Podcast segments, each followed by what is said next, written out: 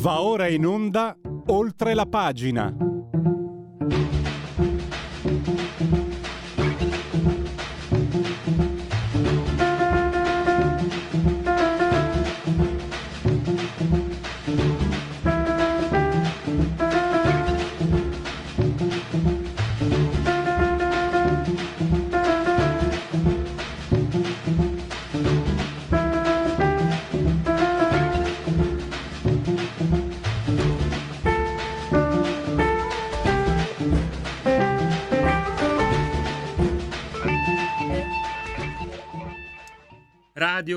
Libertà diamo subito la linea a Pierluigi Pellegrini. Grazie mm, al tecnico Giulio Cesare Carnelli, abbarbicato saldamente sulla torre di comando di reggio tecnica. Tra pochissimo dovremmo avere il primo ospite, la scaletta degli argomenti, comunque faccio in tempo a indicarvela. Dopo le 11 parleremo con Silverio Allocca perché eh, i disordini in Francia Intanto, sì, non funziona la politica migratoria europea, ci sono tante, tante cose, il pensiero politicamente corretto, eh, l'essere supini nei confronti degli islamici, il relativismo culturale come lo chiamava Pinfortin. Ci sono anche motivi storici però, dal 1961 lo sappiamo tutti, però eh, ogni tanto ci sembra che ce ne siamo dimenticati ci sono 14 paesi dell'area sahariana e subsahariana che, per dirla con un linguaggio tenero, vengono sfruttati da, dalla Francia praticamente. Eh, ci sono degli accordi che eh, portano Parigi a detenere le riserve nazionali di questi paesi. Ciò comporta naturalmente un sentimento eh, di forte rivalsa da parte di coloro che vengono da questi paesi, perché molti attribuiscono proprio al uh, franco CFA la retratezza di quei paesi. Ma non è finita perché poi questo va a incidere sui rapporti interni, sugli equilibri interni con l'Europa. Per esempio, Scholz, eh, quando Macron ha rinviato la visita a Berlino, a 23 anni che un presidente francese non si recava in Germania, ha detto sì beh lo capisco, avrei fatto lo stesso, però in Germania non sarebbe mai potuto accadere quello che è successo in Francia. Vabbè, ma poi ci sono tante altre cose eh, che, che vedono le divergenze tra Francia e Germania.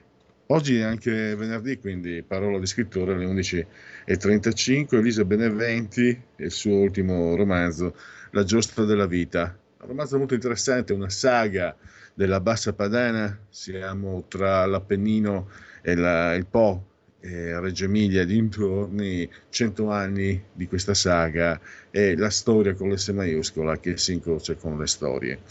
Invece non è una storia, ma io ho presentato nella pagina Facebook con queste parole eh, l'argomento che andremo a trattare. Strana gente quella che indossa la toga se appena gli sfiori le intercettazioni eh, si sollevano fuoco e fiamme. Quando ne hanno una enorme, enorme a disposizione, se la dimenticano, la lasciano nel cassetto. Stiamo parlando della strage di Bologna, stiamo parlando di una frase di, intercettata a Paolo Bellini, tratta dal, eh, proferita in idioma veneto e in pratica farebbe rivedere completamente la pista fascista per quanto riguarda quel tragico 2 agosto. Ne ha scritto, lo trovate in edicola fino a mercoledì, lo trovate sempre anche online, ne ha scritto Simone Di Meo sulle pagine di Panorama uscito questa settimana, appunto mercoledì. Credo che Simone sia già lì, non sto facendo anche aspettare troppo. Benvenuto Simone, grazie per essere qui ai nostri microfoni. Grazie a voi per l'invito, buongiorno a tutti. Allora, eh, partiamo da questo, questo che è una, eh, qualcosa di grosso. Tra l'altro, Simone, non c'è solo da registrare, come dire, questa distrazione, questa noncuranza, non so neanche io, poi sarai tu a, a, a, spiegare meglio da parte degli organi inquirenti di questa intercettazione, ma se io non leggo il tuo articolo su Panorama non sarei mai venuto a sapere, anche se ci sono molte ombre, tant'è che Fratelli d'Italia ha chiesto una commissione d'inchiesta a riguardo e il presidente del, del, dei familiari delle vittime è insorto. Non si può. Eh, come al solito, insomma, sembra che la verità non importi ai morti, ma faccia paura ai vivi. Vabbè, quella è una mia frase di saggezza, forse. Ma partiamo da questa intercettazione. Le vogliono a tutti i costi, poi ce l'hanno lì una grossissima che potrebbe cambiare anche l'interpretazione della storia e fanno finta di niente o, o, non se ne sono accorti. Forse tanto vale che non le facciano se le devono poi trascurare in questa maniera. Basta, sto parlando troppo. Simone, io tra l'altro davvero lo faccio anche perché ho trovato molto molto interessante quello che tu hai ricostruito nel tuo articolo. Complimenti davvero. Ti, ti ringrazio e eh, di fatto questo è un articolo che rientra perfettamente nel novero di quel giornalismo che invece di offrire delle risposte pone delle domande, quindi io non so il motivo per cui sia passata inosservata non solo da parte degli inquirenti ma anche da parte di, eh, della stampa nella sua totalità una intercettazione che offre una chiave di lettura laterale alternativa alla ricostruzione che finora è stata ritenuta eh, la più affidabile rispetto alle eh, vicende di cui trattiamo, quindi la, la, strage di Bologna con il suo carico di morti, feriti, orrore e distruzione. Di fatto è una eh, intercettazione che mh, matura in un contesto in cui è presumibile pensare che Bellini non possa eh, dire una bugia o comunque non sappia di essere intercettato perché allo stesso modo le stesse intercettazioni che vengono effettuate in casa sua quando lui, stando ai domiciliari, si sfoga parlando da solo, sono ritenute a tal punto affidabili da essere poi poste a fondamento del suo ritorno in carcere. Quindi partiamo da un presupposto, l'intercettazione, la sua confessione, il suo sfogo ha una natura genuina, quindi eh, da, da, questo, da, questo, punto di partenza possiamo iniziare a domandarci perché eh, sia passata sotto silenzio in maniera così plateale, anzi in maniera così rumorosa, un'intercettazione che eh, si ricollega a quel che un uomo ha dentro ai misteri d'Italia, quale è stato Francesco Cossiga, non solo per le sue conoscenze personali, ma per il semplice fatto di essere stato capo dello Stato sosteneva da tempo, e cioè che non ci fossero le impronte digitali dei neofascisti su quell'eccidio, ma si trattasse semplicemente di un incidente, ancorché drammatico e tragico, nel trasporto di un quantitativo importante di tritolo e nitroglicerina ad opera dei combattenti del fronte di liberazione popolare della Palestina. Ecco Simone, eh, Simone, eh, volevo dirti questo anche, che innanzitutto i dubbi furono avanzati a suo tempo anche da Francesco Cossiga, cioè non, eh, eh, non uno scappato di casa, ma posso portarti per quello che vale? Ma vale perché c'ero, ero già gran, ero ragazzino, ma insomma minorenne, ma grandicello allora, io mettendo insieme le foto che sto mandando in loop, ho trovato anche la prima pagina dell'unità. Subito, vai, dai, strage fascista, su, non scherziamo, immediatamente. Sta di fatto che però, per chi non era del PC, per noi persone diciamo comuni, non apparve subito così chiaro che fosse una strage fascista. Perché innanzitutto che senso aveva? Cioè, è chiaro che ti, il mondo ti odia quando fai una cosa del genere, qualunque mondo ti odia almeno in un mondo normale, un mondo comune per bene. Quindi eh, che fosse così chiaramente fascista come invece ormai tutti lo stabiliscono, e fa- tanto più adesso anche centrodestra al governo è ancora più fascista di quanto non lo potesse essere 43 anni fa.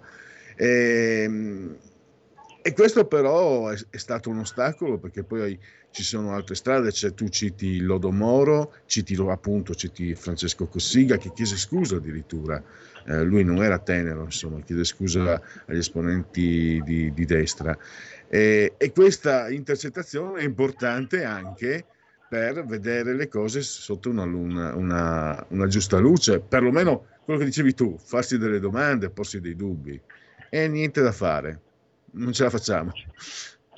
Ma diventa, diventa complicato um, riuscire a fare una uh, serena uh, analisi dei fatti eh, e, specifico, specifico ancora una volta, nonostante il carico di sofferenza che questa vicenda ha portato, perché ovviamente i familiari delle vittime eh, piangono eh, mogli, eh, mariti, eh, genitori, madre, padre, quindi noi ragioniamo eh, da laici, da, laici, da osservatori laici rispetto, rispetto a questa tragedia, però non bisogna essere polarizzati ideologicamente nell'affrontarla.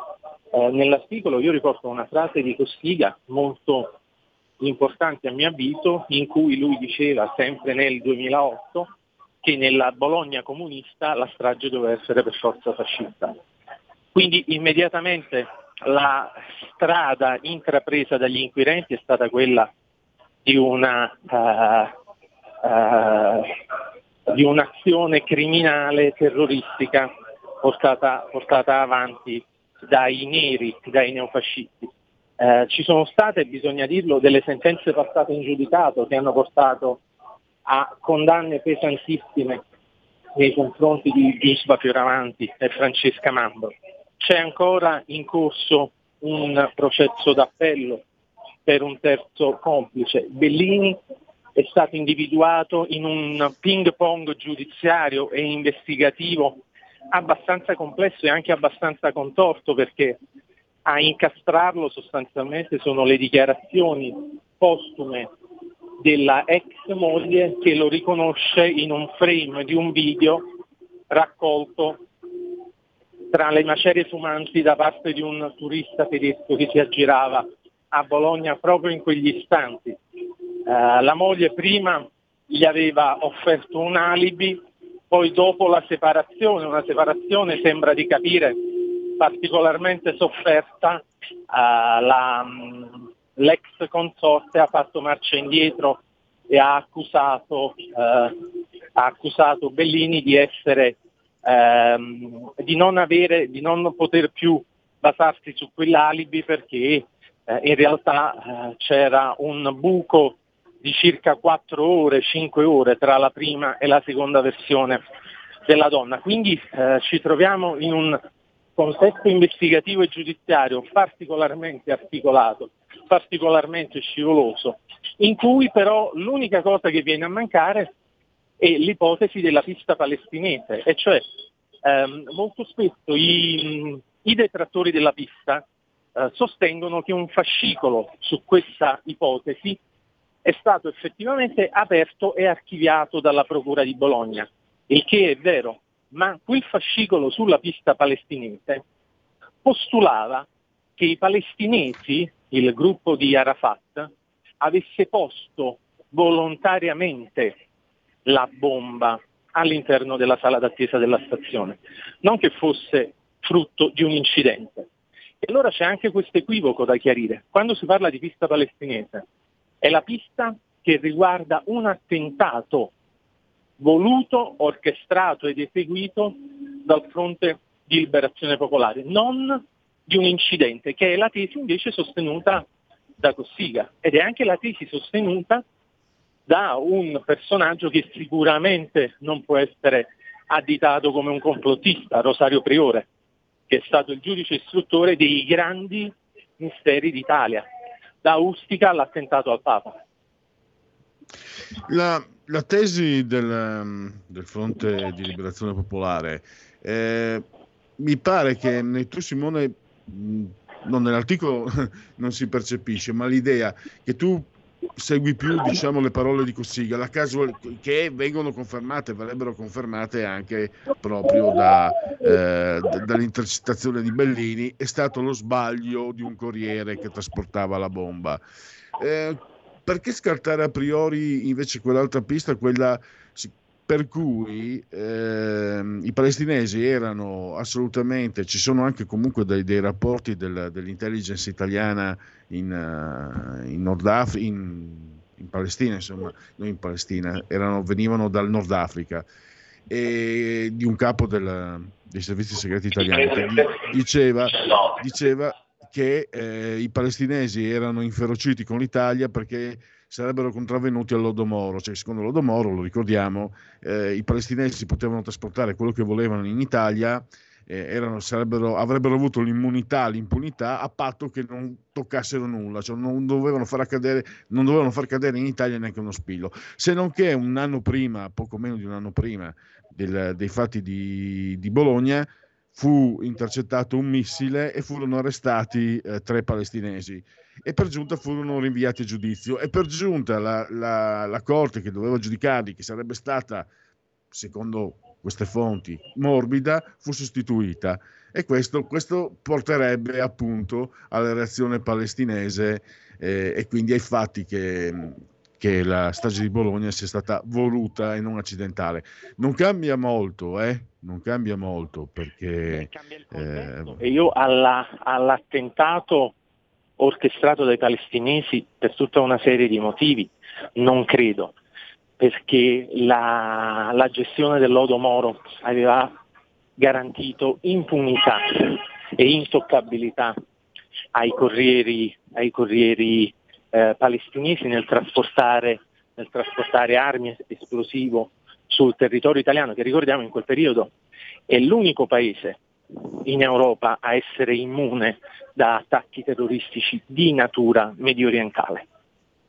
Eh, l'idea che improvvisamente il Fronte di Liberazione Popolare abbia deciso di far pagare all'Italia questa rescissione del contratto, chiamiamola così, dell'Odomoro, mh, di fatto è sostenuta in maniera molto debole dalle ricostruzioni storiografiche, anche perché noi dobbiamo immaginare che l'Odomoro fu un provvedimento di natura eh, di intelligence.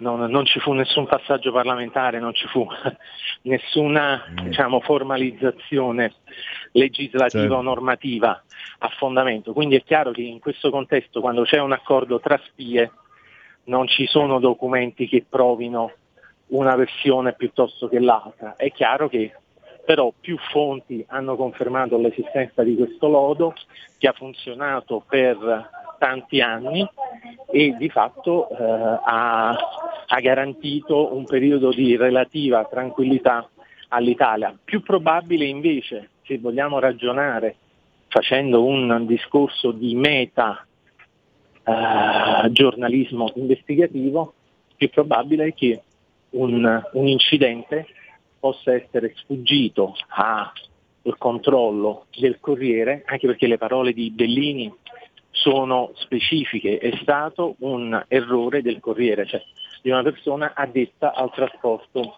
di esplosivo.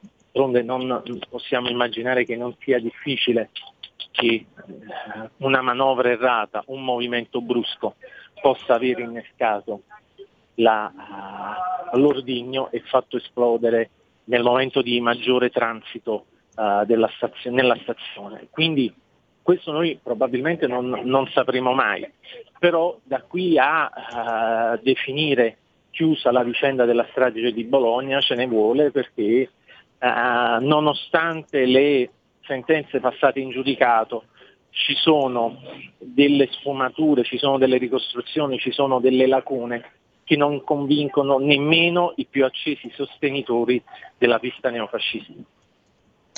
Assolutamente, siamo in chiusura. La conclusione è che sia incidente o che sia intenzionale, in, in entrambi i casi eh, la pista nera, la pista fascista, neofascista eh, non sta in piedi. Tra l'altro poi, per carità, ognuno può pensare quello che vuole, ma che Francesca Mambro e Giuseppe va fioravanti eh, dopo essere stati condannati, eccetera, dicono, dicono siamo colpevoli di tutto, ma non attribuiteci que- quella strage, per carità può essere anche un modo per non, per, non lo so, per, per sfuggire alla, alla, propria coscienza, non lo so, però l'insistenza, la pervicacia con la quale insisto, anche perché magari penso, Simone, e ti, ti do la parola per chiudere, magari che ne so, faccio io l'ipotesi, non non è, giornalismo questo, ma se Fioravanti e Mambro dicono sì, siamo stati noi, tante persone tirerebbero un sospiro di sollievo e magari loro avrebbero avuto avrebbero vita più facile, cioè avrebbero la convenienza ad ammetterlo. Se non lo fanno, io mi faccio delle domande.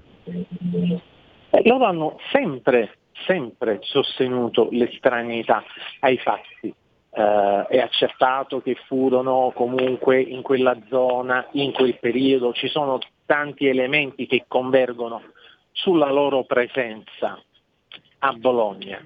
È chiaro che essendo terroristi, eh, professionisti, eh, non, non, poteva passare inosservata la, la loro frequentazione bolognese in quel periodo, però la frequentazione è una cosa, la partecipazione, l'esecuzione di una strage con 85 morti è un'altra. Tra l'altro poi non si capisce anche il, eh, il mandante di questo eccidio quale, quale potrebbe essere, perché nelle, nelle, ipotesi della Procura Generale di Bologna si parla di Licio Gelli, si parla di Ortolani, si parla di persone che Uh, sono certamente inserite negli angoli dei grandi misteri d'Italia, però poi diventano a un certo punto un facile paravento per chi non potendo trovare piste alternative ricorre all'evergreen,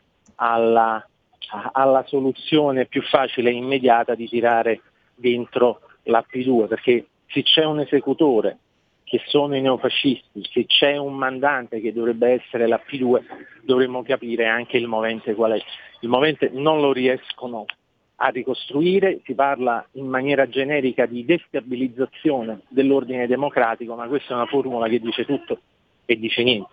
Quindi anche coloro che hanno portato avanti la tesi dell'attentato neofascista di fatto brancolano nel buio e si agganciano soltanto a queste sentenze passate in giudicato che nonostante abbiano avuto il sigillo della Cassazione, quindi del definitivo accertamento giudiziario processuale delle responsabilità, di fatto lasciano aperte più domande di quelle che chiudono. Ultimissima, la, quanto, quanta fiducia ripone nella commissione parlamentare voluta da Fratelli d'Italia? Ci vuole la volontà politica? Si tratterebbe di aprire un altro fronte per il governo? Potrebbe essere, sì, potrebbe essere, potrebbe essere una strada alternativa a quella di una uh, pista giudiziaria che purtroppo si è dimostrata uh, monocolore, monotematica e monocorde. Uh, la, commissione, la commissione d'inchiesta potrebbe essere una chiave di lettura alternativa dei fatti, anche perché purtroppo le commissioni di inchiesta sulle stragi, sui grandi misteri d'Italia eh, nel nostro paese sono state tutte o eterodirette o guidate da partiti di estrazione post-comunista, quindi difficilmente avremmo avuto una chiave di lettura che fosse libera, indipendente e autonoma. Grazie a Simone Di Meo, potete leggere mm, quello di cui abbiamo parlato sull'articolo su Panorama, in edicola fino a mercoledì e anche online. Simone, grazie davvero e risentirci a presto. Grazie a voi. Stai ascoltando Radio Libertà. La tua voce libera, senza filtri né censura. La tua radio.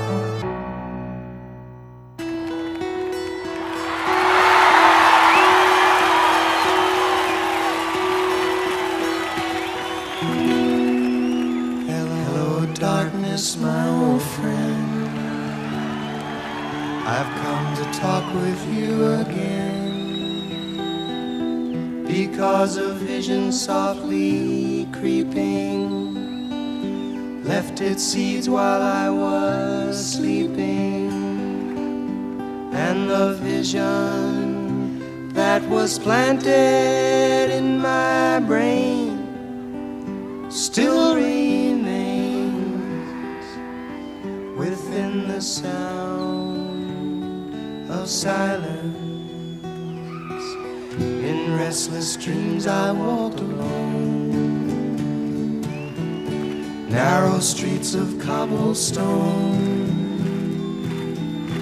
Neath the halo of a street lamp. I turned my collar to the cold and damp. When my eyes were by the flash of a neon light that split the night and touch the sound of silence. And in the naked light I saw ten thousand people meeting People talking without speaking. People hearing without listening. People writing songs that voices never share. And no one dare disturb the sound of silence. Said I, you do not know. Silence like a cancer grows. Hear my words that I might teach you. Take my arms that I might reach you. But my words, like silent raindrops, fell.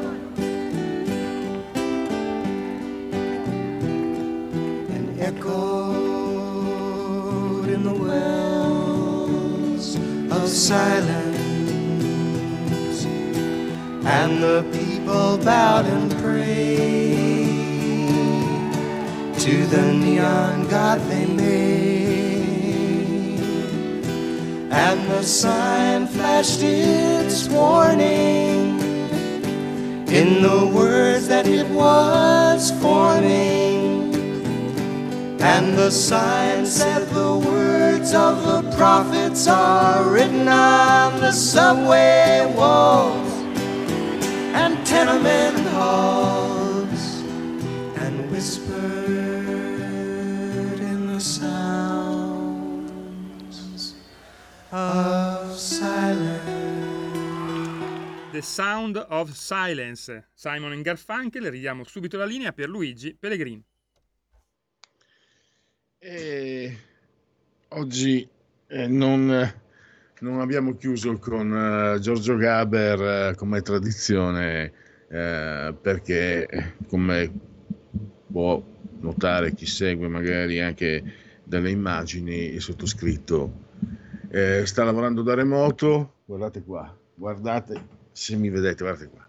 Stampella non selvaggia ecco qua io sono un eroe che lavora pur nel tormento di un dolore che lo assilla e lo pervade, vero? Lavoro per la radio e per i suoi ascoltatori. Eh, Pierluigi, comunque alle 11.30 mentremo di Gaber il potere dei più buoni.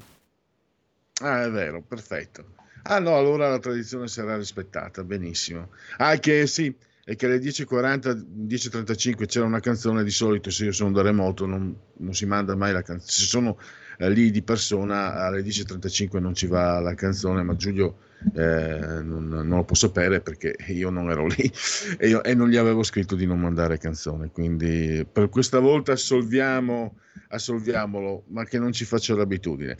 Allora, ve l'ho detto anche naturalmente della mia situazione fisica che è vera, che è reale, non è esagerata, ma lo faccio sia perché io sono un piangina, eh sì, attenzione che piangersi addosso vuol dire anche farsi compagnia, se ci si fa compagnia non si ha paura della solitudine, se non si ha paura della solitudine è come avere un superpotere, ma che ve lo dico a fare, non so chi lo possa capire questo pensiero, io sì, e ve lo dico anche naturalmente per farvi sentire in colpa, naturalmente questo è eh, deriva dalla cultura cattolica di cui sono decisamente intriso. allora, basta con le mie ciance, andiamo a parlare di qualcosa di assolutamente eh, importante, serio.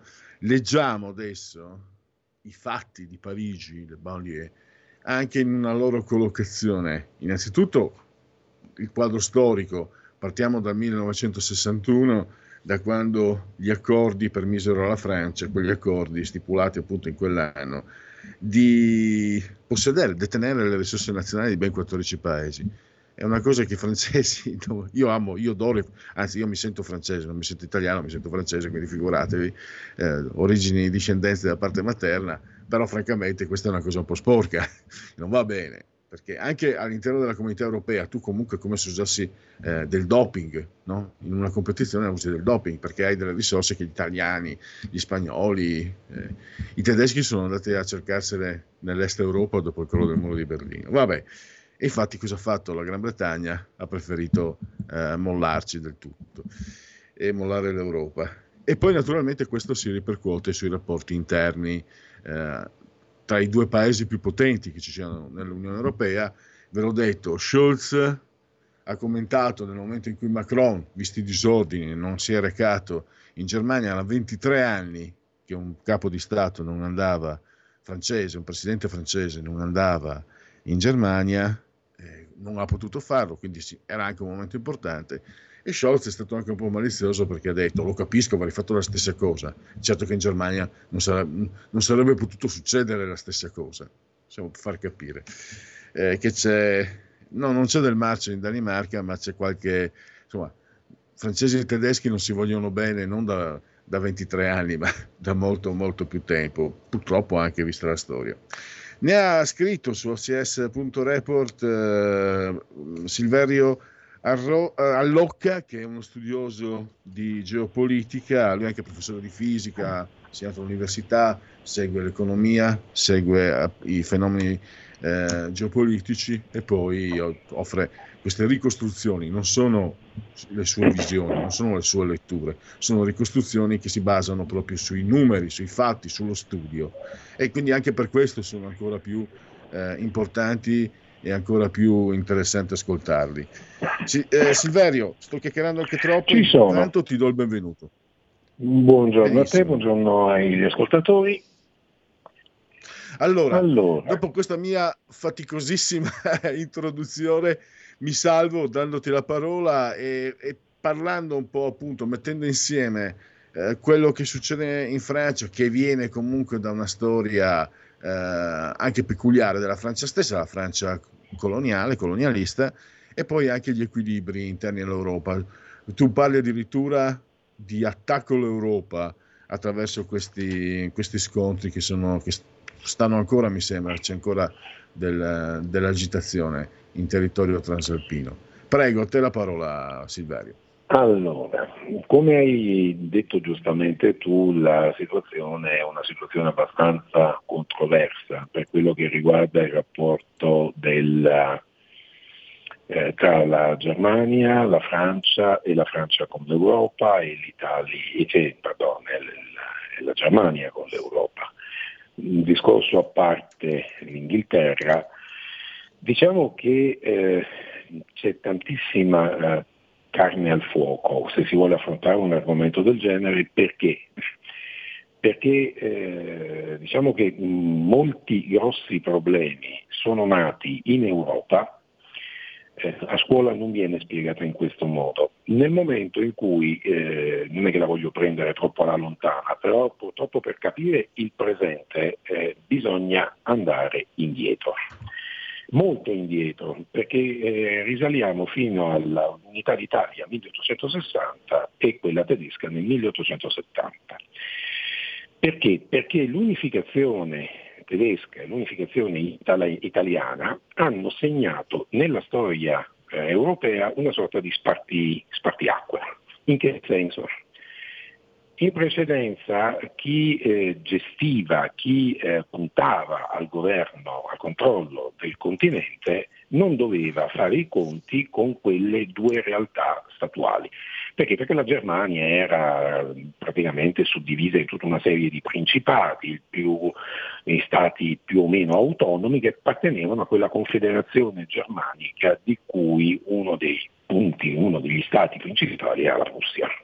E per l'Italia tutto sommato eh, era una stazione geografica, era un sogno, una specie di mito che poi viene realizzato con questa, questa campagna, questa serie di campagne militari che in tutto l'Ottocento si sviluppano portate avanti dalla casata dei Savoia, casata francese che voleva affermarsi in qualche modo e ha trovato diciamo, uno sbocco alle proprie aspirazioni puntando verso lo stivale, visto che verso il continente non era possibile.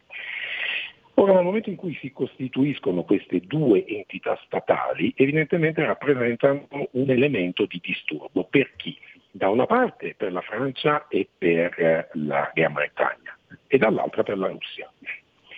Nel, eh, alla fine del, mille, eh, alla fine del, del XIX secolo, agli inizi del XX, gli Stati Uniti incominciano a cambiare eh, l'atteggiamento verso il mondo esterno. Hanno finito la, la loro espansione verso, verso il eh, ovest, hanno unificato il paese, risolto il contenzioso con eh, il Messico e quindi incominciano a mutare politica, non una politica che guarda all'interno della loro situazione, ma si affacciano al mondo esterno. Hanno già cominciato a farlo in precedenza con il Giappone, ma diciamo che a maggior ragione questo viene consolidato, questo modo, questo atteggiamento si consolida con i premi del Novecento. E quindi diciamo il, abbiamo la Germania e l'Italia che si trovano al centro di interessi come elemento di disturbo, se vogliamo. Da una parte abbiamo gli Stati Uniti a questo punto, l'Inghilterra è ancora forte, la Francia vabbè, eh, più o meno cerca di barcamenarsi e poi abbiamo all'epoca l'impero russo, poi dopo Unione Sovietica, poi eh, il, il post, la, la, Russia del post sovietico. E in questo contesto evidentemente si scatenano anche, ci sono anche delle guerre, delle guerre che sono dettate dal fatto che la Germania e l'Italia in Europa aspirano ad avere un determinato ruolo anche nelle, in Africa per eh, avere le proprie colonie e questa cosa non piace evidentemente. Il pericolo più grosso viene dalla Germania. Teniamo presente che già nell'Ottocento, nella seconda metà dell'Ottocento, la Germania era un colosso dal punto di vista industriale, dal punto di vista economico e quindi era tutto sommato il nemico da battere, che portava avanti un determinato progetto ricchissimo di eh, leadership in Europa, di unificazione europea. Non è un caso che quello di Hitler venne chiamato il Terzo Reich. Non se lo domanda quasi mai nessuno perché Terzo Reich? Perché il primo è quello di Carlo Magno, nato nella notte di Natale dell'anno 800, poi abbiamo il secondo Reich, che è quello dell'età guglielmina e finisce con la sconfitta della Germania, degli imperi centrali alla fine della prima guerra mondiale e poi abbiamo questo ulteriore tentativo che al di là delle, delle, delle colorature ideologiche diciamo, ripercorre sempre eh, la stessa strada. Si arriva alla prima guerra mondiale, la seconda guerra mondiale, è una guerra che tutto sommato sono guerre che quando vengono concluse puntano all'annientamento di, della, della, Germania dal punto di vista anche politico. E il frazionamento in due Germanie eh, è stata diciamo, una delle pietre miliari per bloccare questo tipo di, di politica. Nel frattempo noi abbiamo che cosa? Che finisce la seconda guerra mondiale, c'è una spartizione del mondo in due sfere di influenza, da una parte abbiamo la Russia, dall'altra abbiamo eh, gli Stati Uniti con una partecipazione straordinaria più o meno dell'Inghilterra che giocava a fare ancora il, il leader quando in realtà era un gregario e di fatto è una delle potenze che sono state di fatto sconfitte nella seconda guerra mondiale perché hanno perso molto del loro appeal del, del, loro potere. Stesso discorso per quello che riguarda la Francia, che, si, che, già in quell'epoca comincia ad avere dei contenziosi non di poco conto con gli Stati Uniti. Non dimentichiamo che per esempio la guerra di Indocina, eh, che vide la sconfitta dei francesi con la disfatta di Dien Bien Phu, venne vinta grazie a forniture militari americane a quello che era l'esercito vietnamita. I pezzi d'artiglieria da 105 che sparavano erano di fabbricazione americana, non erano di fabbricazione di altri paesi.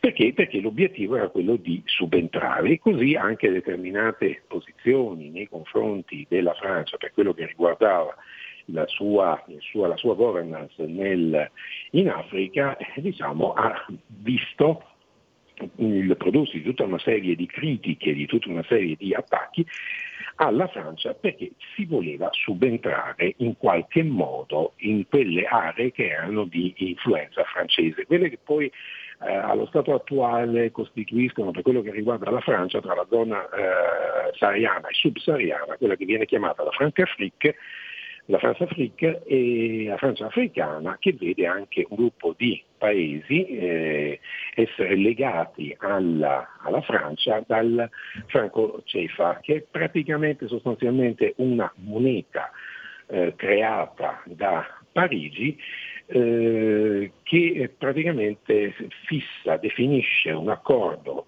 tra eh, il governo francese e il governo paesi, di questi paesi africani, ex colonie francesi, in modo tale che ci sia un rapporto di cambio fisso fra il franco e le monete locali. A garanzia ovviamente ci sono tutte qui, del, del, del, funzionamento di questo tipo di, di rapporto eh, economico, c'è praticamente la, la, la Francia che fa da banca, per certi versi banca centrale effettiva delle, delle, delle, quindi dei depositi delle, delle, risorse delle banche centrali di questi paesi africani che evidentemente denunciano un po' questa cosa perché si trovano in una posizione molto particolare, avendo un rapporto, loro, loro, usando il, il franco cefa, si trovano nella tra virgolette felice condizione di avere una moneta forte, ma nella infelice condizione di non poter utilizzare per sviluppare le loro economie che cosa? Quelle che sono normali eh, azioni di politica monetaria. Per esempio svalutare la propria moneta per rendere competitivi i propri prodotti sui mercati, sui mercati esteri. Diciamo che parlare del capire come funziona il, franco CEFA è lo stesso che parlare dell'euro perché fondamentalmente, a parte il discorso del rapporto del cambio, del cambio fisso, che nel nostro caso ha un minimo di oscillazione per quello che riguarda di tolleranza, per quello che riguarda eh, l'introduzione del mm, rapporto deficit-PIL stabilito dagli accordi istituenti il, l'euro, di fatto è un qualche cosa di analogo anche in Europa per quello che riguarda i paesi ad economia più debole, avere una moneta forte eh, non, non, consente a questi paesi, tra i quali anche l'Italia, di poter giocare come in passato, um, svalutando la propria moneta in modo tale da rendere competitivi i propri prodotti. Però, eh, per converso, dà il vantaggio di avere una moneta forte nel momento in cui si vanno ad acquistare eh, beni, servizi, materie prime sui mercati, eh, sui mercati esteri. Quindi diciamo che è una storia abbastanza eh, complessa e per quello che riguarda i rapporti della Francia con, con gli Stati Uniti è un rapporto di amore e odio. La Francia paese occidentale che però ad esempio con De Gaulle ha degli scontri notevoli con la Francia, eh, pardon, con il eh, americano perché rivendica una sua autonomia e rivendica anche il diritto ad avere una leadership in continente. Stesso discorso dopo l'unificazione della Germania, diciamo, abbiamo anche per, per, Berlino. La partecipazione straordinaria dell'Inghilterra nel contesto europeo è un po' più che altro da vedere come una sorta di quinta colonna degli interessi americani, perché tutto sommato a quell'area geografica sono legati per tradizione, per cultura e quant'altro. Per certi versi anche l'uscita dell'Inghilterra dalla Brexit, io la quadro in piano strategico che puntava a destabilizzare l'Unione, l'Unione, Europea. In quale Unione Europea? Non quella nata diciamo, sulle, sotto l'impulso eh, grazie alle aspirazioni di personaggi come i nostri Einaudi, Adenauer e altri, che volevano uno Stato coeso, qualcosa che nel tempo potesse diventare qualcosa di simile agli Stati Uniti d'America, chiamandosi Stati Uniti d'Europa. Questa cosa non va bene non va assolutamente bene e per un motivo molto, molto semplice. Un'Unione Europea che si costituisca come Stato unitario, con un governo unitario, un esercito unitario, è una potenza economica e militare tremendamente importante. Perché? Perché ad esempio una, una struttura come gli Stati Uniti europei beneficerebbe ad esempio di un seggio permanente dell'ONU al Consiglio di, al, al Consiglio di sicurezza. Perché? Perché la Francia ce l'ha come potenza vincitrice della seconda guerra mondiale, non solo, ma avrebbe anche una dotazione di armamenti nucleari. Tenendo presente quello che è il, la capacità produttiva, quello che è l'importanza anche culturale in Occidente e nel mondo dell'Europa, uno Stato di questo genere così strutturato non può andare bene né a Washington né a Mosca né tantomeno oggi come oggi a Pechino. Quindi nel momento in cui andiamo a vedere e arriviamo a bomba al discorso degli incidenti in Francia, c'è una cosa che non viene notata. Allora, la Francia sicuramente ha le sue colpe, i suoi problemi, ci sono i problemi razziali, ci sono i problemi del fallimento delle politiche d'accoglienza, però abbiamo dei fatti. Il 6 novembre del 2018 Macron parla di esercito europeo, parla della necessità di una maggiore integrazione politica dei paesi dell'Unione Europea e guarda caso che scoppia in forma violenta la rivolta dei gilet gialli. Ovviamente è un contraccolpo piuttosto potente in quello che riceve eh, l'Eliseo, che diciamo probabilmente mangia la foglia, anche perché c'è da dire che queste, queste, questi viraggi violenti avvengono via internet. Cioè la protesta dei gilet gialli, che non, non nasce nemmeno in, in Francia, improvvisamente esplode. E guarda caso sono interessanti, interessanti le date. Il 6 novembre del 2018 eh, Macron parla, l'esplosione delle violenze inizia il 17 novembre dello stesso anno, sempre del 2018, e continua a singhiozzo fino più o meno al 14 marzo del 2020.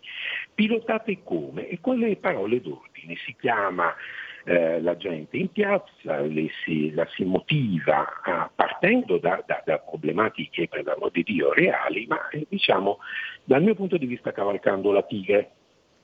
Improvvisamente che cosa succede? E questo è anche un fatto interessante. Eh, c'era in, in, in Fieri un, la sottoscrizione di un accordo fra la Francia e la Germania che eh, però diciamo, di cooperazione, di cooperazione a livello politico, a livello di maggiore integrazione, un progetto di maggiore integrazione a livello anche fiscale e anche militare che però aveva, seguiva una certa tabella di marcia per cui ad esempio la sottoscrizione di quello che poi è stato il trattato di Aquisgrana eh, doveva avvenire, sarebbe dovuto avvenire cinque anni dopo rispetto alla data in cui la, il documento è stato firmato, che è stato anticipato di 5 anni al 22 gennaio del 2018. E questo costituirebbe nel bene e nel male una sorta di atto di pacificazione fra queste due grosse potenze, queste due grosse nazioni eh, in, in Europa e costituirebbe il primo nucleo di aggregazione con tutti i distinguo possibili e immaginabili per arrivare ad avere un'unione che non sia quella nata dalle desiderata di Washington, cioè un'unione monetaria, un'unione valutaria per esigenze eh, specifiche anche di poter avere eh, una moneta in campo che sia utile anche agli Stati Uniti che, che appoggiano anche il valore della loro, hanno appoggiato il valore della loro valuta anche sull'euro. Quindi noi abbiamo quindi questo, questo insieme di fatti. Si arriva al, al, alla sottoscrizione del, quindi in tutta fretta, in tutto anticipo, fra Macron e la Merkel del patto di Aquisgrana e chi abbiamo? Viene fuori dal cappello il eh, Robert Fitzgerald Kennedy Jr., un nipote del presidente Kennedy, figlio del fratello di John Fitzgerald Kennedy, che guarda caso il 29 agosto del 2020 arriva a Berlino e cavalcando l'ondata populista che si era eh, diciamo, sviluppata in Europa in conseguenza anche di tutte le restrizioni connesse all'inizio della pandemia, pardon, a Berlino lancia un messaggio che pochi hanno colto. Praticamente lui invita il, i popoli europei a scagliarsi contro le, le proprie cancellerie in quanto queste limitano la libertà dei cittadini. un discorso di questo genere, così generalizzato, fatto comunque da un esponente di rilievo che anche storicamente ha eh, l'eredità, eh, eredita un certo tipo di immagine, aver fatto questo discorso da Berlino, quindi per certi versi riportando alla memoria il discorso del John Fitzgerald Kennedy, il, diciamo quello doc, quello, quello vero degli anni, degli anni del, dell'inizio della guerra fredda ha un significato non da poco, suonerebbe come una minaccia. Nessuno si scomoda a commentare la cosa, men che mai negli Stati Uniti.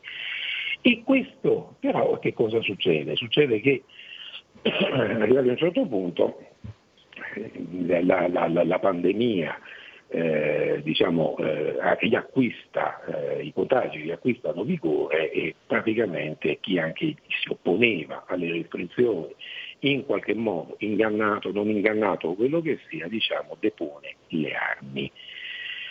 E eh, abbiamo un certo periodo ancora di latenza, adesso abbiamo di nuovo eh, lo scoppio in Francia di questa, di questa rivolta che evidentemente mina quella che è la la, la, credibilità del governo francese, mina la, la, suo, il suo prestigio, il prestigio di, di Macron, dell'establishment francese, partendo sicuramente da problematiche che sono reali, appunto il problema, delle, delle, il problema dell'integrazione delle minoranze provenienti dai paesi dell'ex colonia, il problema pensionistico e altre cose, ma non vale a giustificare un qualcosa come, come quello a cui abbiamo assistito. Abbiamo assistito. Eh, Silverio, scusami, eh, purtroppo abbiamo esaurito lo spazio.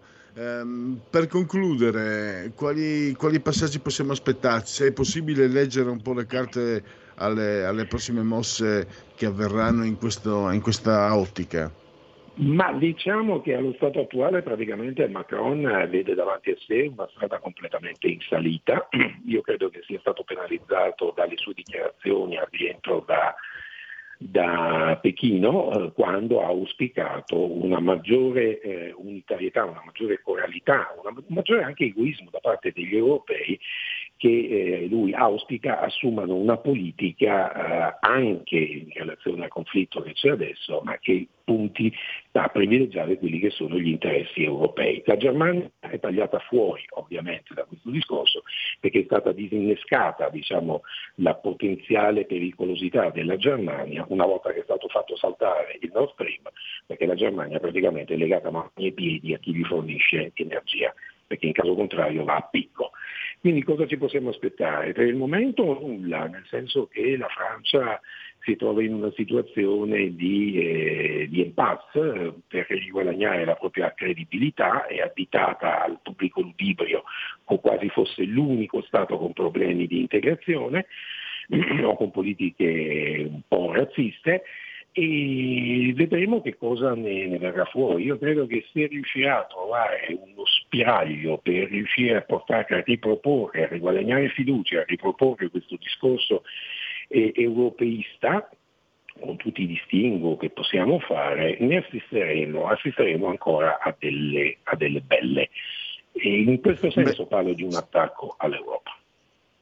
Bene, purtroppo abbiamo concluso. Ringrazio ancora Silverio Allocca, grazie davvero per questa preziosa ricostruzione e risentirci presto.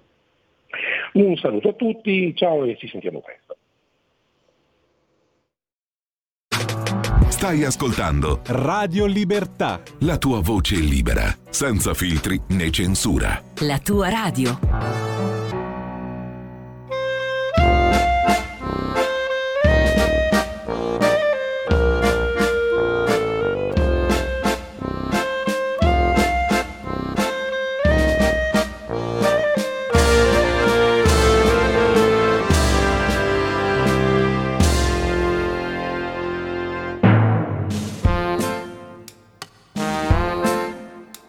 La mia vita di ogni giorno è preoccuparmi di ciò che ho intorno. Sono sensibile e umano, probabilmente sono il più buono.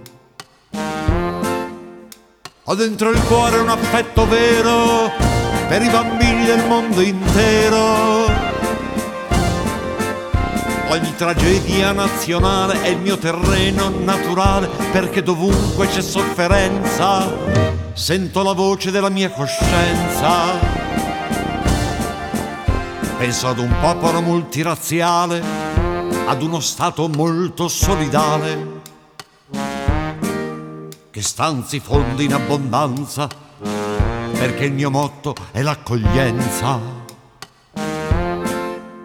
Penso al problema degli albanesi, dei marocchini, dei senegalesi. Bisogna dare appartamenti ai clandestini, anche ai parenti e per gli zingari degli albergoni, coi frigobar e le televisioni. È il potere dei più buoni, è il potere dei più buoni sono iscritto a più di mille associazioni, è il potere dei più buoni. E organizzo dovunque manifestazioni. È il potere dei più buoni, il potere dei più buoni, il potere dei più buoni. È il potere dei più buoni, il potere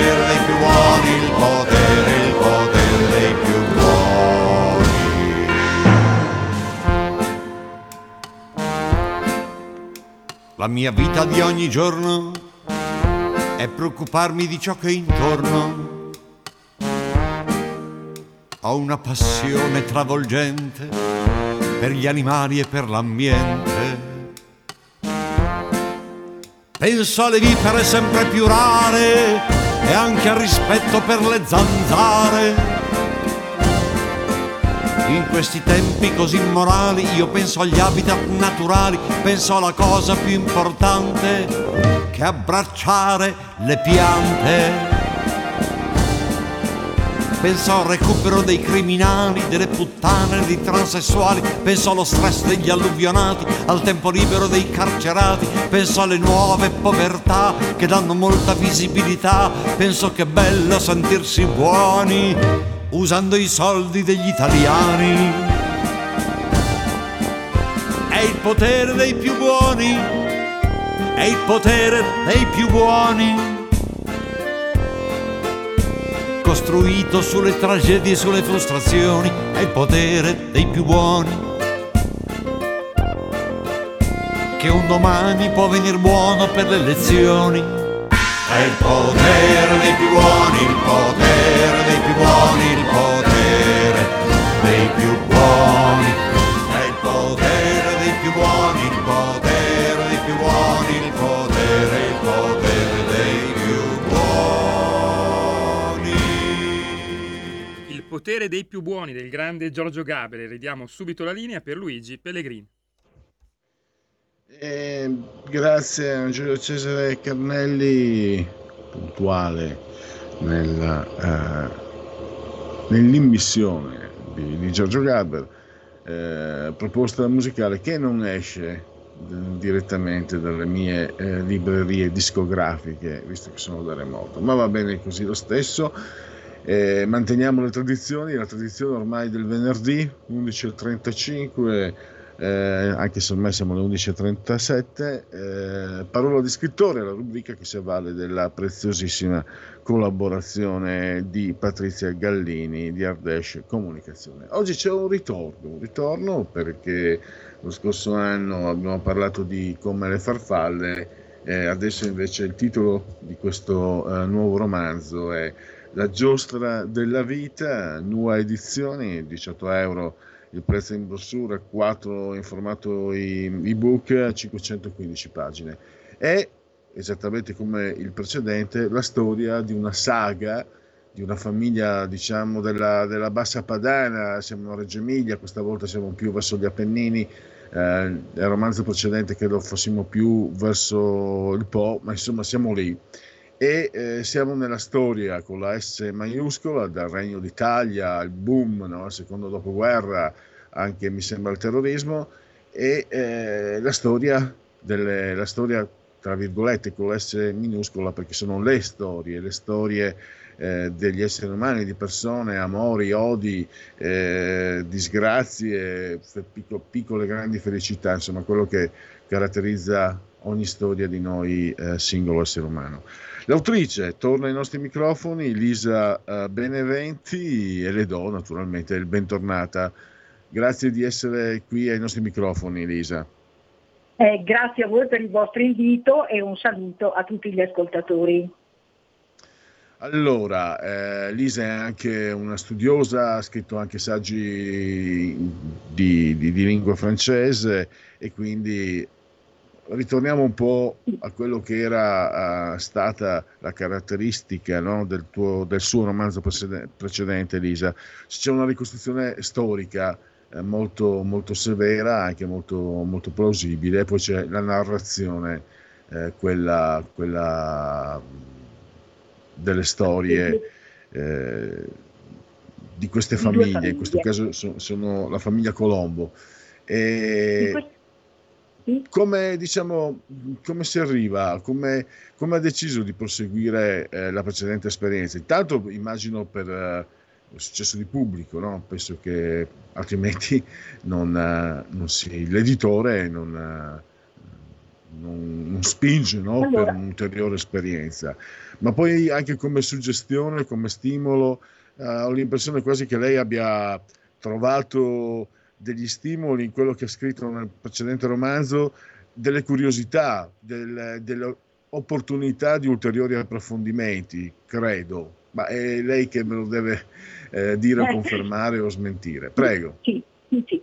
Allora, eh, ci sono in effetti molte analogie tra il primo e il secondo romanzo, perché sono entrambe storie eh, vere o quasi vere di eh, famiglie, di famiglie a partire dal Settecento o dall'Ottocento. In questo romanzo noi partiamo dal 1859, dalla battaglia di Solferino e oltre appunto ad essere storie di famiglie ehm, c'è una sostanziale differenza eh, perché eh, nella, nel primo romanzo i personaggi sono dei poveracci, è povera gente, contadini, muratori, eh, che quindi si rendono conto ben presto delle ingiustizie dei governi del loro tempo e cominciano gradualmente a partecipare alla vita sociale e politica eh, dei, dei loro tempi.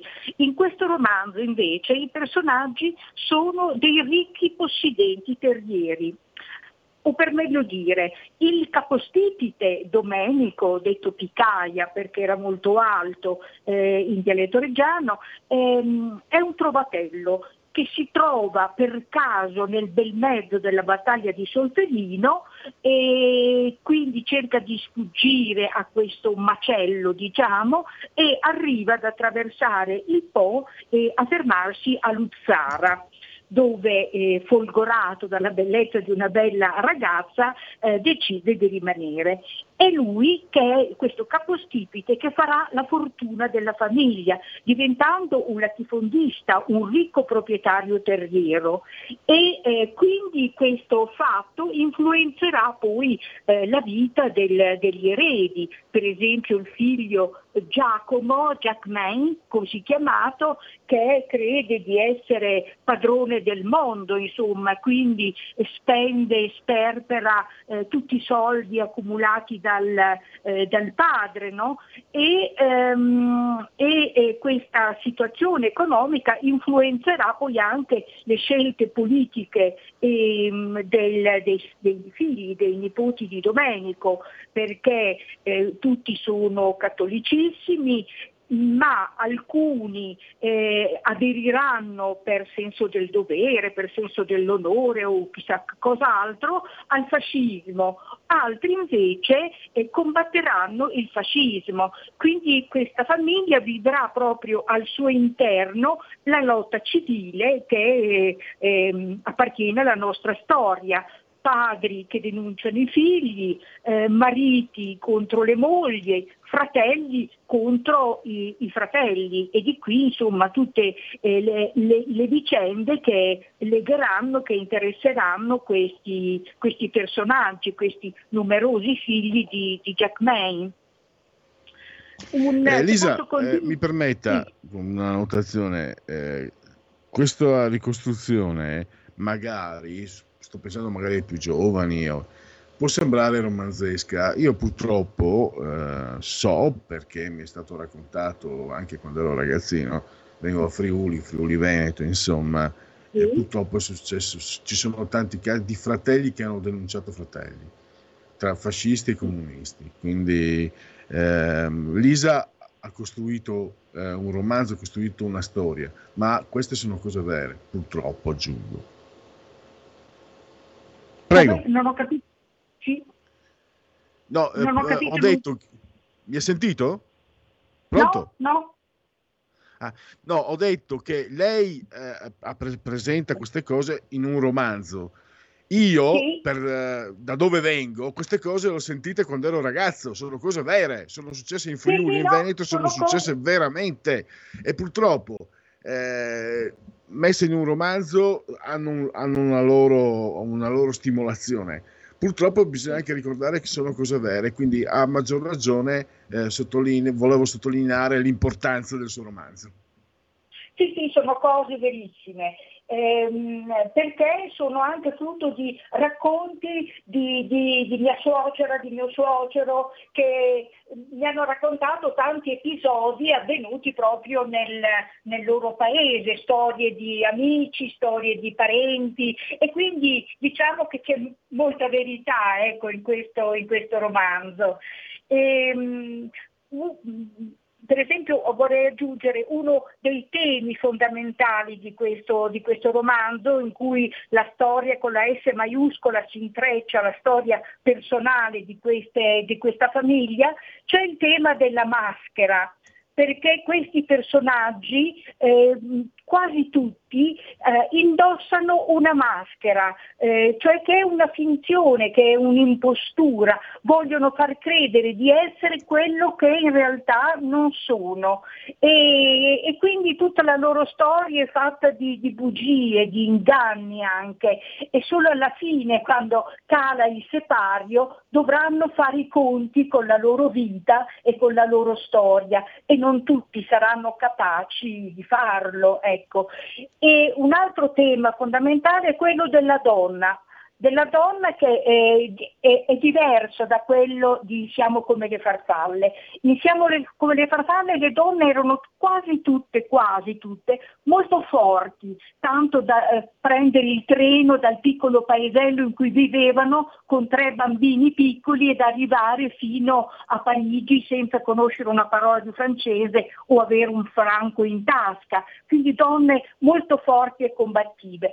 Le donne invece della giostra della vita sono tutte fragili, sono tutte sottomesse al marito e anche quando hanno qualche sprazzo diciamo di rivolta sono subito messe a tacere. Per esempio Teresa che a un certo punto si ribella no, al marito eh, è messa a tacere dalla madre che dice Tes Teresa, taci Teresa, lo le nomen, lui è un uomo, detto in dialetto reggiano, quindi tu devi tacere. E queste donne rimangono chiuse per tutta la vita nella loro cucina e nell'aia della grande fattoria in cui, in cui vivono nel benessere, ma eh, chiuse in questo piccolo mondo antico, diciamo. E poi mh, c'è anche la, la fase più vicina ai tempi contemporanei, eh, come, come abbiamo, come ha gestito la- il, su- il superamento delle due guerre e poi arrivare agli anni del boom e agli anni più vicini a noi. Come anche diciamo dal punto di vista dello stile, dal punto di vista anche della documentazione, eh, ha differenziato diciamo la disposizione degli eventi e dei rapporti. tra- Beh, sicuramente li ha, li ha differenziati perché sicuramente eh, le abitudini, i costumi delle persone nel corso di un secolo cambiano.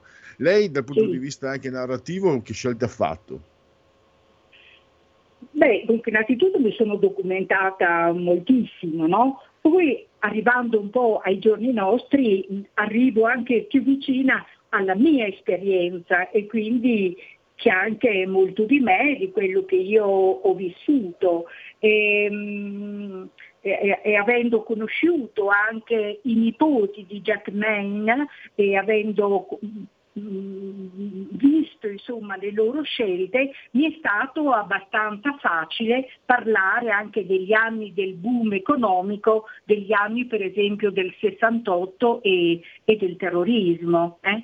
Quindi ho dato la loro, la loro, visione di questi eventi, non, ehm, non, proprio la mia, ma come loro hanno vissuto, loro con la loro storia, con il loro passato, hanno vissu- vissuto gli eventi del 68 per esempio. Loro vivevano in un piccolo paese legato all'oratorio, legato eh, quindi ehm, insomma eh, ehm, cerco di interpretare il, il loro punto di vista.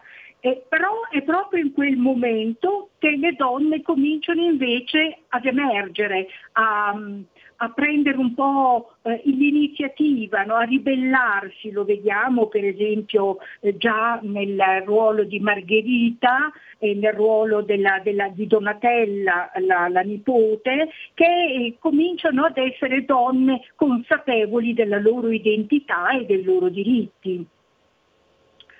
Ecco. Beh, eh, benissimo, allora possiamo andare verso la conclusione. Eh, ricordo il titolo innanzitutto ancora, La giostra della vita, nuova edizione, 18 euro la versione in, br- in brossura, 4 euro quella in ebook, lo trova- è 515 pagine, lo trovate sia in, uh, nelle librerie che online. Un'ultima cosa, Lisa, ne parlavamo ieri, diamo un'anticipazione, lei ha eh, in preparazione, possiamo dire, non so, se, non so quanto imminente sia l'uscita, un romanzo questa volta però non un romanzo, un saggio storico, quindi si no, dedicherà sì, solo alla lettura storica degli eventi.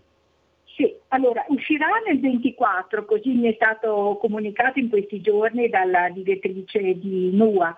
Eh, non è proprio un saggio, è un romanzo perché io faccio parlare in prima persona il personaggio femminile eh, centrale del, del, libro, che parla della sua esperienza. È un personaggio storico, realmente esistito durante il periodo della rivoluzione francese, quindi anche lì la, la documentazione è stata veramente enorme e continua ad esserlo perché sto continuando a studiare e è questo personaggio che parla in prima persona della sua esperienza durante il periodo del terrore, si può dire. E il libro si svilupperà in tre volumi perché per raccontare tutta la storia di questo, di questo personaggio eh, noi dobbiamo, devo attraversare varie fasi, vari periodi storici e quindi eh, si parte dal, dal, dal 1789 e con i ricordi del personaggio anche prima per arrivare poi fino al 1850 circa, alla morte di questo personaggio, che è un personaggio anche abbastanza misterioso e intrigante, quindi spero che possa piacere al pubblico. Senz'altro, e noi vogliamo avere il piacere di, di parlarne qui, uh, quindi nel 2024, quindi non tantissimi mesi, di nuovo con sì. uh, Lisa Beneventi, autrice, lo ricordo ancora, della Giostra della Vita, nuova edizione. Bene. Grazie, grazie a Lisa, grazie a Patrizia Gallini di Ardescia Comunicazione e possiamo concludere. Grazie e a risentirci Lisa. Grazie a voi, grazie a voi. Arrivederci. Allora, siamo alle conclusioni. Facciamo così. Facciamo così. Allora, i convenevoli formulaici, eh, una forma un po' irrituale per celebrarli, anche perché ormai non lo faccio più, i tempi sono talmente contingentati che, ahimè, non riesco a esaudire quello che è un mio piacere. Ricordandovi che siete simultanea con Radio Libertà, oltre la pagina, quando sono scoccate le 11.53. Siamo qui con... Uh, beh, io sono da remoto, ma insomma non, gli, gli, spazi non sono così distanti, con il grande Giulio Cesare Carnelli assiso saldamente sulla tolla di comando in regia tecnica, entrambi sospesi a 196 metri sopra il livello del mare, temperature interne qui eh, del sottoscritto 26 gradi centigradi sopra lo zero, invece eh, esterne centigradi sopra lo zero, esterne ve lo dico tra poco. L'abbraccio, intanto rivolgo un abbraccio forte, forte, forte alla signora Carmela, alla signora Clotilde e alla signora Langela. Loro ci seguono, ma ci seguiscono anche, come dice la sintassi, dal canale 252 del digitale televisivo terrestre, 18,6 gradi, temperatura esterna, 93% l'umidità, 1600.6 eh, millibar la pressione. Tra l'altro, io qua ho chiuso assolutamente tutto per isolare, per isolare la mia trasmissione, ho l'impressione però che fuori abbia, abbia piovuto, forse diluviato, dopo lo scopriamo. Eh, potete continuare comunque ad ascoltarci cullati dall'agito suono digitale della Radio DAB, il fatto che siamo sulla TV vuol dire che Radio Libertà è una radiovisione, quindi chi si abbona a Radio Libertà Campotta Cent'anni, meditate gente, meditate, potete anche seguirci ovunque voi siate grazie a applicazioni dediche, dedite, dedicate iOS Android con smartphone, iPhone, tablet, mini tablet, iPad, mini iPad, Alexa, accendi Radio Libertà. Passaparola, ve ne saremo riconoscenti. Non lo dico troppo forte, altrimenti di là Alexa mi sente e parte, scatta. E poi ancora Fire TV, Twitch, social di ultima generazione, YouTube, la pagina Facebook e naturalmente l'ottimo abbondante sito radiolibertà.net. Direi che possiamo, ce n'è, ve n'è il tempo, possiamo partire con la sigla dei genetriaci. La verità è che sono cattivo, ma questo cambierà. Io cambierò. È l'ultima volta che faccio cose come questa. Metto la testa a posto, vado avanti, rigo dritto, scelgo la vita. Già adesso non vedo l'ora. Diventerò esattamente come voi il lavoro, la famiglia, il maxi televisore del cazzo, la lavatrice, la macchina, il CD e l'apriscatole elettrico. Buona salute, colesterolo basso, polizza vita, mutuo, prima casa, moda casual, valigie, salotto di tre pezzi, fai da te, telequiz, schifezze nella pancia, figli, a spasso nel parco, orario d'ufficio, bravo a golf, l'auto lavata, tanti maglioni, Natale in famiglia, pensione privata, esenzione fiscale, tirando avanti, lontano dai guai, in attesa del giorno in cui morirai. La linea di nuovo a Pierluigi. Grazie Giulio. Gentili ricorrenze e commemorazioni del terzo giorno di Termidoro, mese del calendario repubblicano per tutti un venerdì Vinas, anno domini 2023 o 2023 che dir si voglia. Filippo Neri, San Filippo Neri, state buoni se potete, a lui dobbiamo la creazione degli oratori.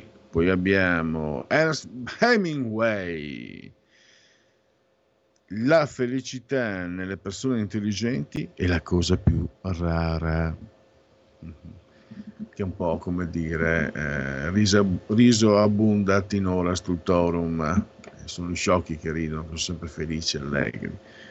Come non dare ragione a Hemingway, che vinse il Nobel nel 1954, una percezione dello, del tempo. Da, da ragazzino leggevo che si era, lui si è suicidato e dicevo, leggendo l'età in cui si è suicidato, 62 anni, beh, che senso ha suicidarsi quando si è così vecchi?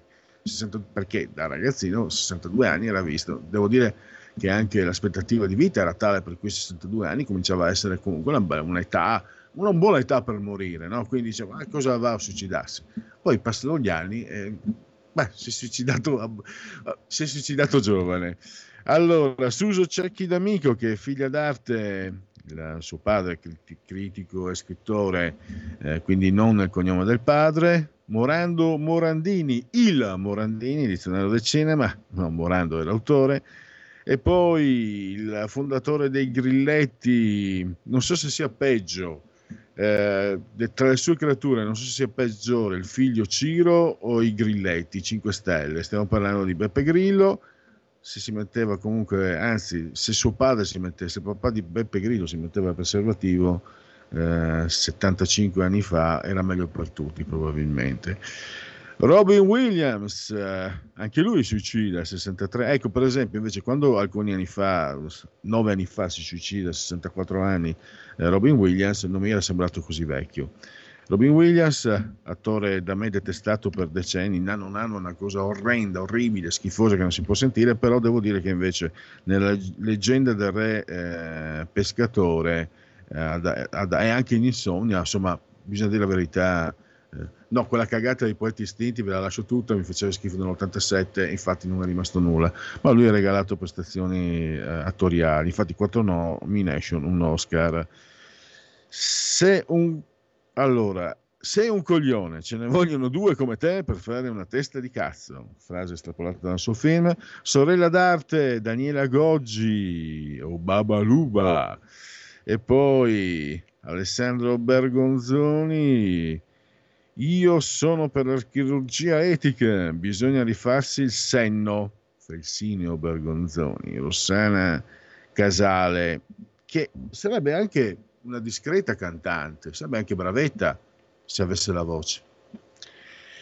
Fausto Pizzi, giocatore di classe, anche se non completamente emersa, dell'Inter, poi anche del Parma. Ha vinto una Coppa UEFA con l'Inter e una Coppa UEFA col Parma.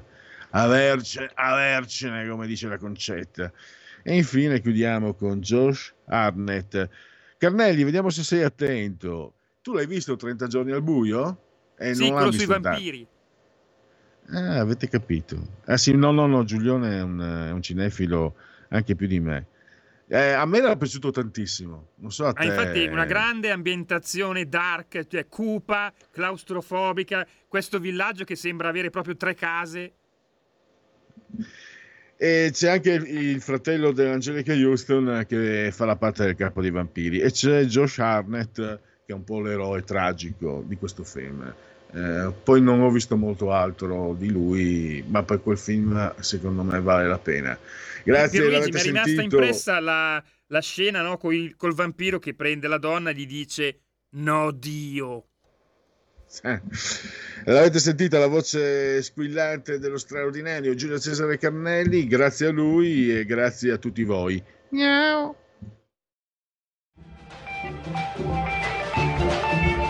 Avete ascoltato oltre la pagina.